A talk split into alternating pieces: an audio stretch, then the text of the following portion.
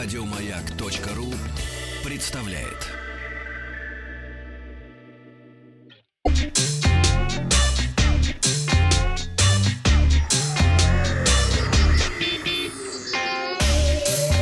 Страна транзистория.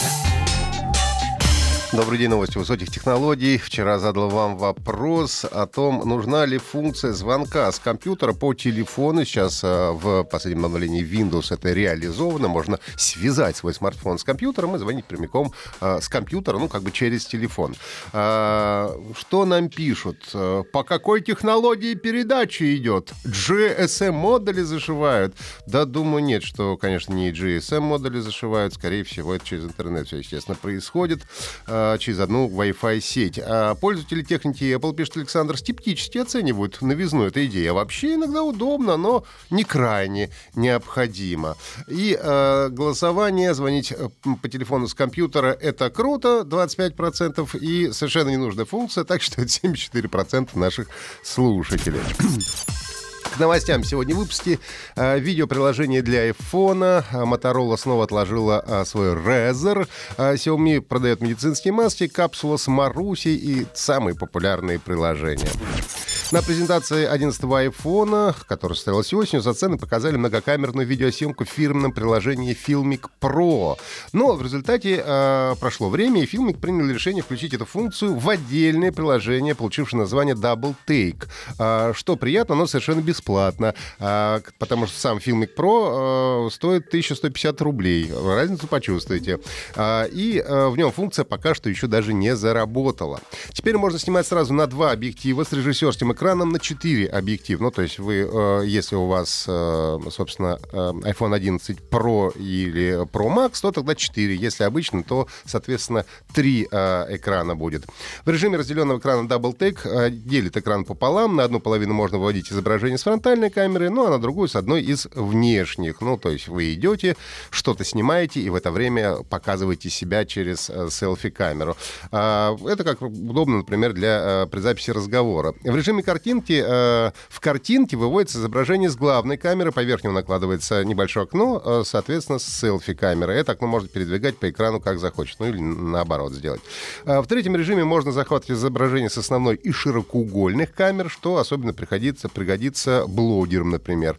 Э, видео с камер сохраняется в два разных файла. Вот тут бы, конечно, хотелось, чтобы в один была возможность сохранить, но пока ее еще и нет. Double Take совместимо лишь с айфонами, выпущенными в 2019 и 2020 2018 годах, то есть начиная от 10s и 10s Max, ну и, соответственно, iPhone последнего года. В ближайшей неделе протестирую эту возможность на iPhone 11 Pro Max и расскажу потом вам о результатах.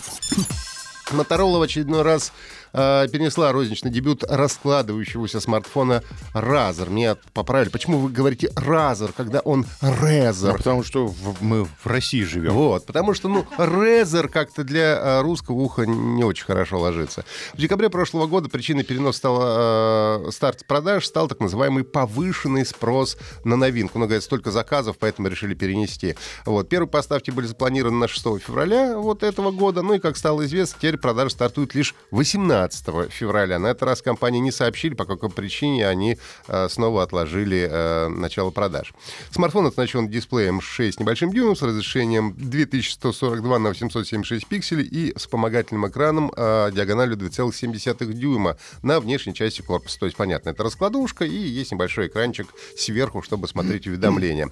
Смартфон оснащается процессором Snapdragon 710, э, объем памяти оперативный и встроенный 6 128 гигабайт соответственно. В продажу поступит по цене 1499 долларов США. А, иногда кажется, что компания Xiaomi выпускает вообще практически все. Я, кстати, недавно купил кроссовки Xiaomi, мне прислали из Китая еще до вируса, да.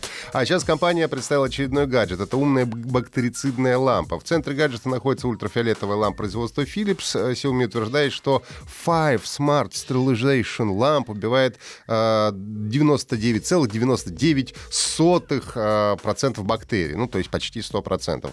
Благодаря встроенным датчикам лампа всегда знает о присутствии поблизости человека и прекращает работу. А заявленный радиус действия ультрафиолета 20-30 метров. Лампа поддерживает управление с помощью фирменного голосового помощника, Xiaomi и мобильного приложения Midgia. А в нем можно настроить расписание включения, выключения, также активацию лампы запрограммировать. Если у вас, например, умный дом, вы открываете двери умные, и у вас включается умная лампа. А в Китае устройство будет продаваться по цене около 22 долларов, будет доступно на краудфандинговой платформе Юпин, которую, кстати, вчера э, э, компания обрушила выпуском в продажу медицинских масок. Одна упаковка содержит 20 медицинских масок, стоит около, э, ну, чуть меньше 6 долларов. Для клиентов из провинции Хубэй, находящихся в эпицентре очага эпидемии, предусмотрены были специальные скидки. Ну и наплыв желающих купить маски был таким, что сайт временно перестал работать.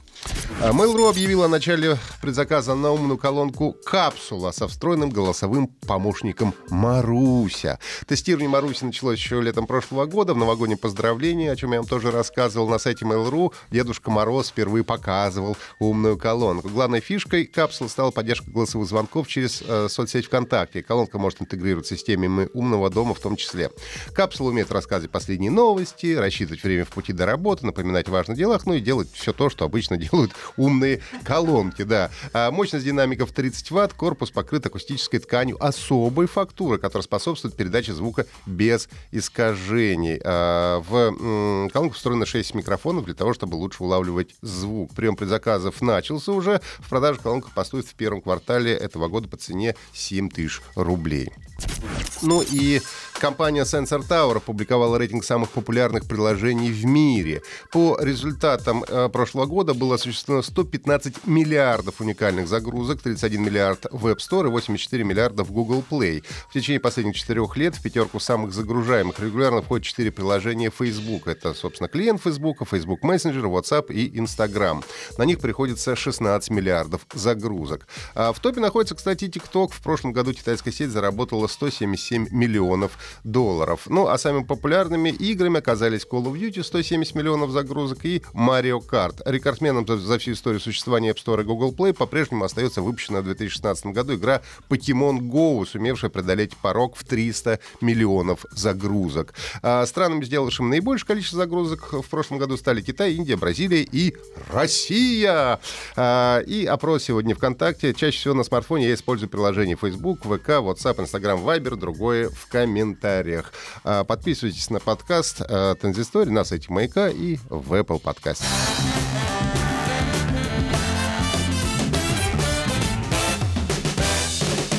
Вахтанг Махарадзе и Павел Картаев.